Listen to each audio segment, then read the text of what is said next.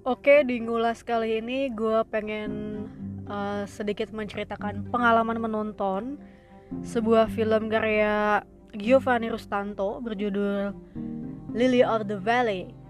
Nah, ini menceritakan tentang hubungan ibu dan anak ya, film keluarga lah bisa dibilang kayak gitu. Cuman mungkin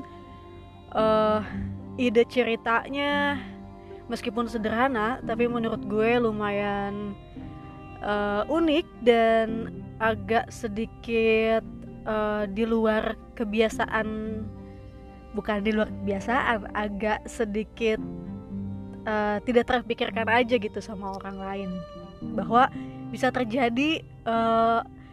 terjadi peristiwa yang seperti ini di antara ibu dan anak gitu. Oke, jadi sinopsisnya adalah Lily of the Valley ini menceritakan Lily, seorang anak SMA mungkin ya, kelas 1. Nggak dijelasin sih sebenarnya dia pendidikannya tuh ada di tingkat berapa gitu. Cuma dia anak remaja lah yang lagi puber. Dengan Lily ini diperankan oleh Adis Tizara ya. Dan yang menjadi ibunya adalah Imelda Therien yang bernama Lily of the Valley ini. Bentar ya, gue harus googling dulu nih si Imelda Therien ini jadi apa ya namanya ya.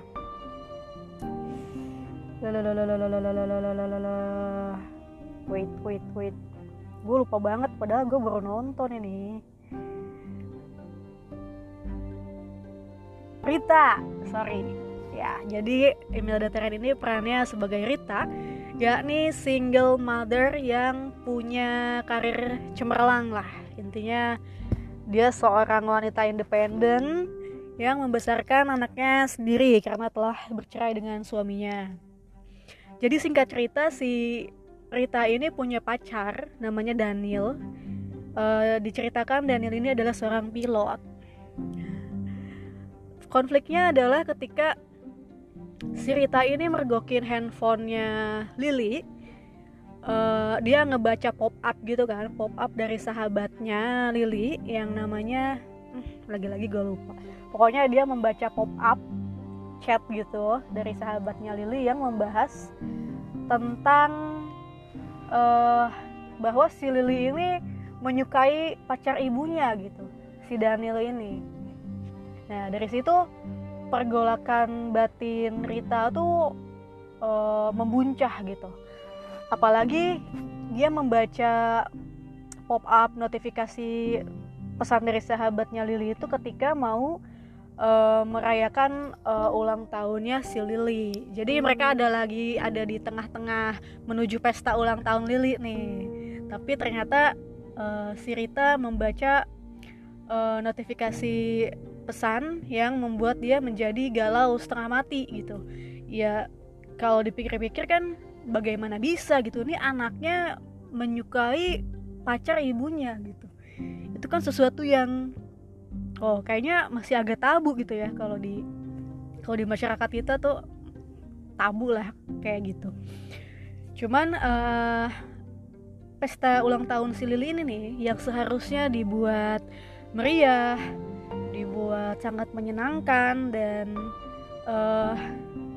sangat ya membahagiakan gitu ya bagi semua pihak, bagi Lily, bagi Rita, juga bagi keluarga yang hadir, ternyata berubah menjadi sebuah peristiwa yang kurang berkesan baik gitu. Pertama karena ya itu dia, si Rita ini berada dalam kondisi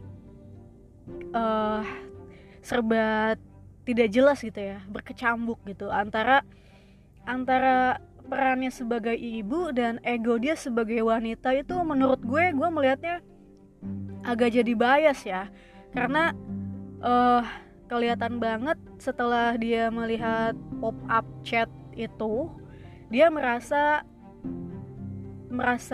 tersaingi, merasa terancam gitu kedudukannya sebagai seorang wanita. Ya entahlah apa yang dirasakan si Lily ini, mungkin dia merasa takut kekasihnya direbut oleh anaknya sendiri, atau hal-hal lain yang menuju ke situ gitu. Intinya si Rita ini merasa terancam gitu ketika dia mengetahui anaknya menyukai kekasihnya si Daniel ini. Cuma akhirnya kegelisahan si Rita ini terwujud dalam sikap-sikap atau tindakan-tindakan yang sebenarnya itu sepele, cuma tiba-tiba jadi masalah gede gitu buat si Rita ini. Salah satunya adalah ada di scene ketika jadi bapak kandungnya si Lily ini datang kan ke acara ulang tahun itu dan memberikan kado. Memberikan kadonya itu adalah memperbolehkan si Lily untuk meminum wine, which is ya alkohol gitu ya. Cuma kan mungkin maksud si papahnya si Lily ini adalah ya biar anaknya mencoba minuman itu di usianya yang menjelang dewasa di depan orang tuanya gitu. Bukan minum sendiri di luar tanpa orang tuanya diketahui. Sebenarnya alasan itu udah cukup jelas ya, karena dijelaskan juga di sini itu kenapa dia ngasih izin Lily untuk minum wine gitu kan. Cuma di pandangan si Rita nih, yang seharusnya sih kalau diceritakan dari backgroundnya ya, dia seorang wanita karir, terlihat seperti seorang ibu yang open minded banget terhadap anaknya.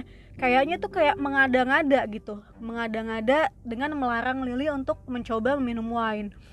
Itu agak janggal sih di situ. Itu udah mulai kelihatan kalau si Rita ini seperti tidak menerima bahwa anaknya sudah mulai dewasa dan udah mulai eksploratif mungkin nantinya gitu kan. Itu agak janggal di situ. Terus juga kelihatan ketika si Rita ini mulai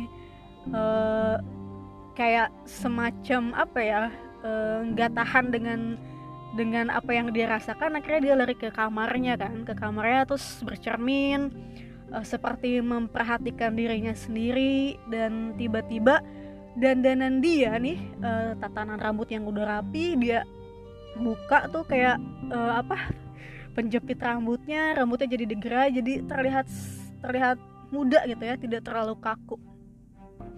Terus dia menuju ke halaman depan rumahnya untuk menyambut kedatangan si pacarnya nih, si Daniel. Nah, ketika datang si Daniel, si Rita ini udah langsung kayak menumpahkan istilahnya ya, kayak nih gue pacar lo, gue kangen sama lo, dengan cara menciuman bibir dengan si Daniel yang lumayan intim ya, menurut gue ya, lumayan hot gitu. Nah itu agak ini juga sih, agak bias juga sih melihat dari situ.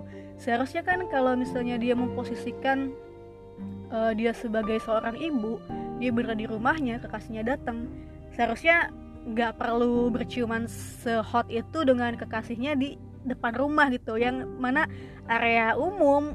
Bisa aja tiba-tiba anaknya datang atau siapa melihat gitu kan. Itu kayaknya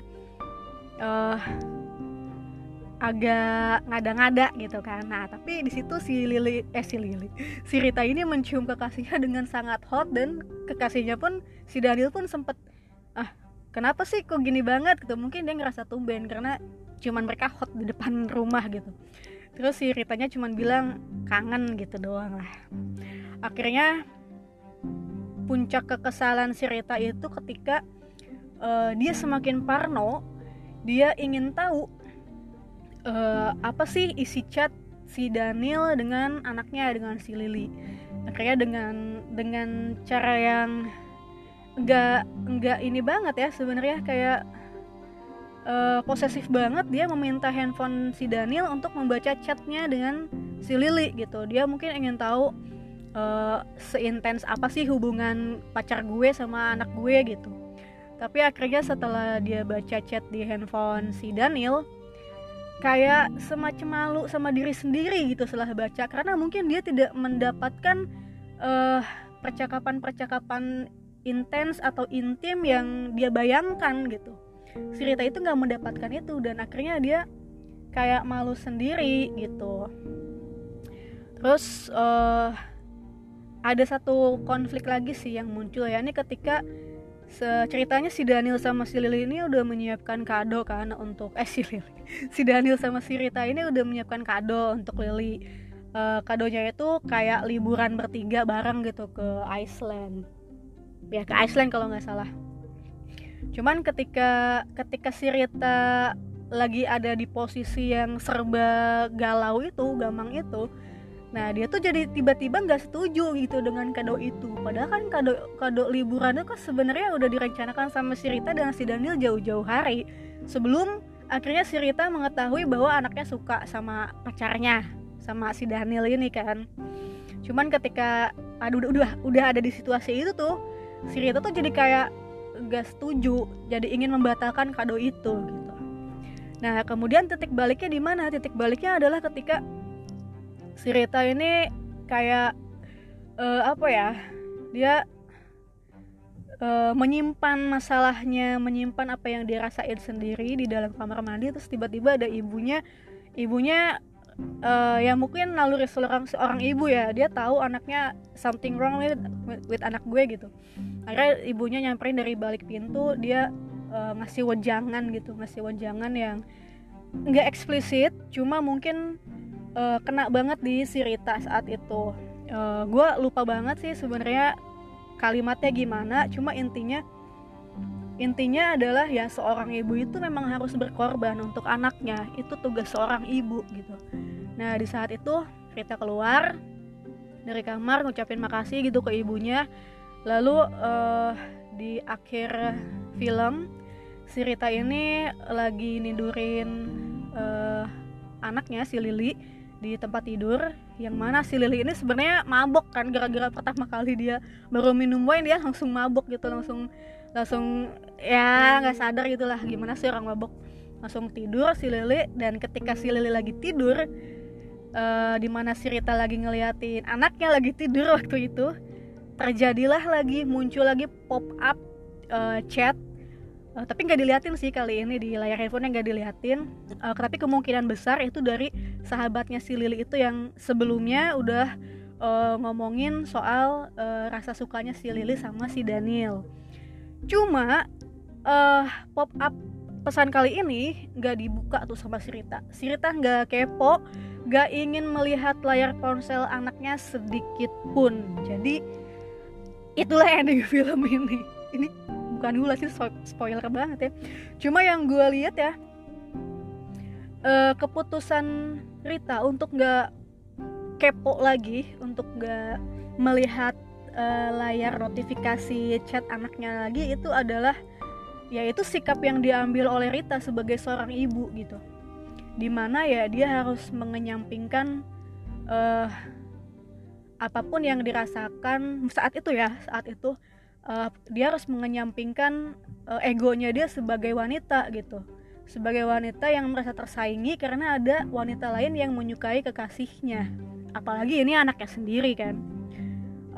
Mungkin keputusan Rita di saat itu adalah ya dia harus memaklumi dulu gitu, bahwa memang ini anaknya lagi puber, remaja cewek lagi puber, gimana sih, kan suka-sukaan doang kan, wajar ya. Nah mungkin ini kebetulan ya sukanya itu sama pacar ibunya sendiri, which is ya sebenarnya ini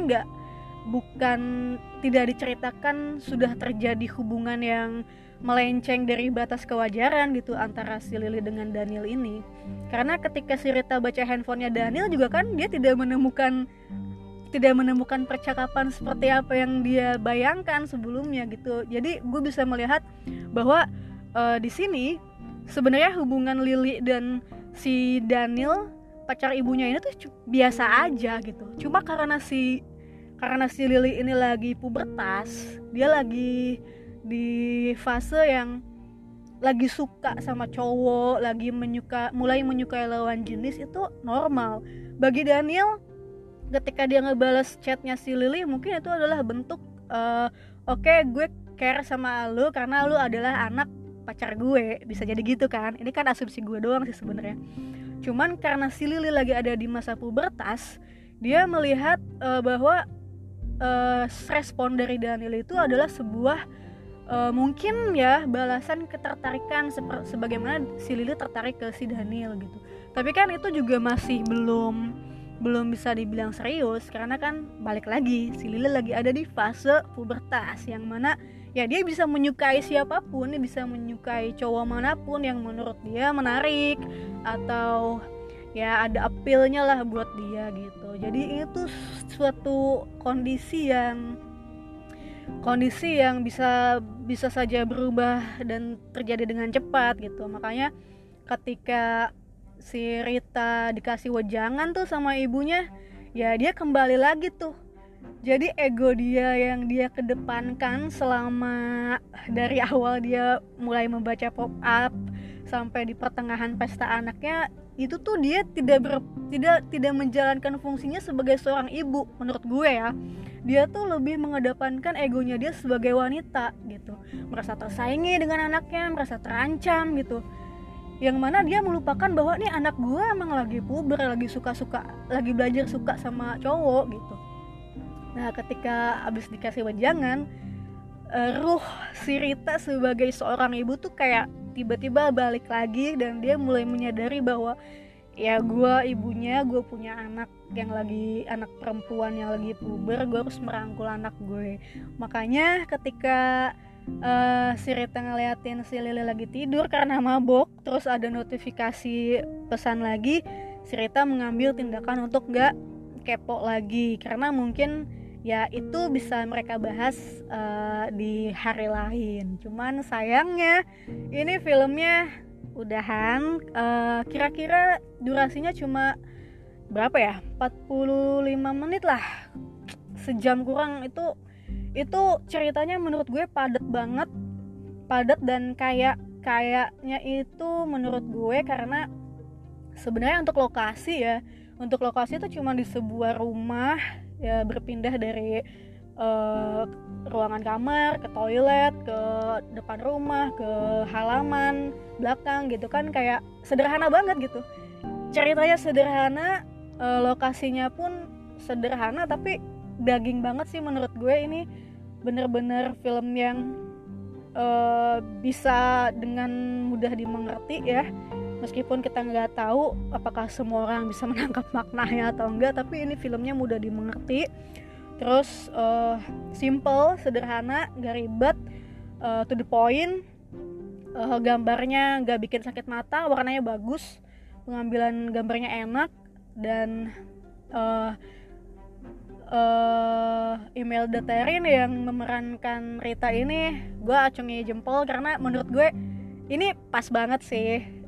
Pas banget dia mencerminkan seorang wanita independen, single mother gitu kan, sisi ibunya kelihatan, sisi dia sebagai seorang wanita independen juga kelihatan banget gitu.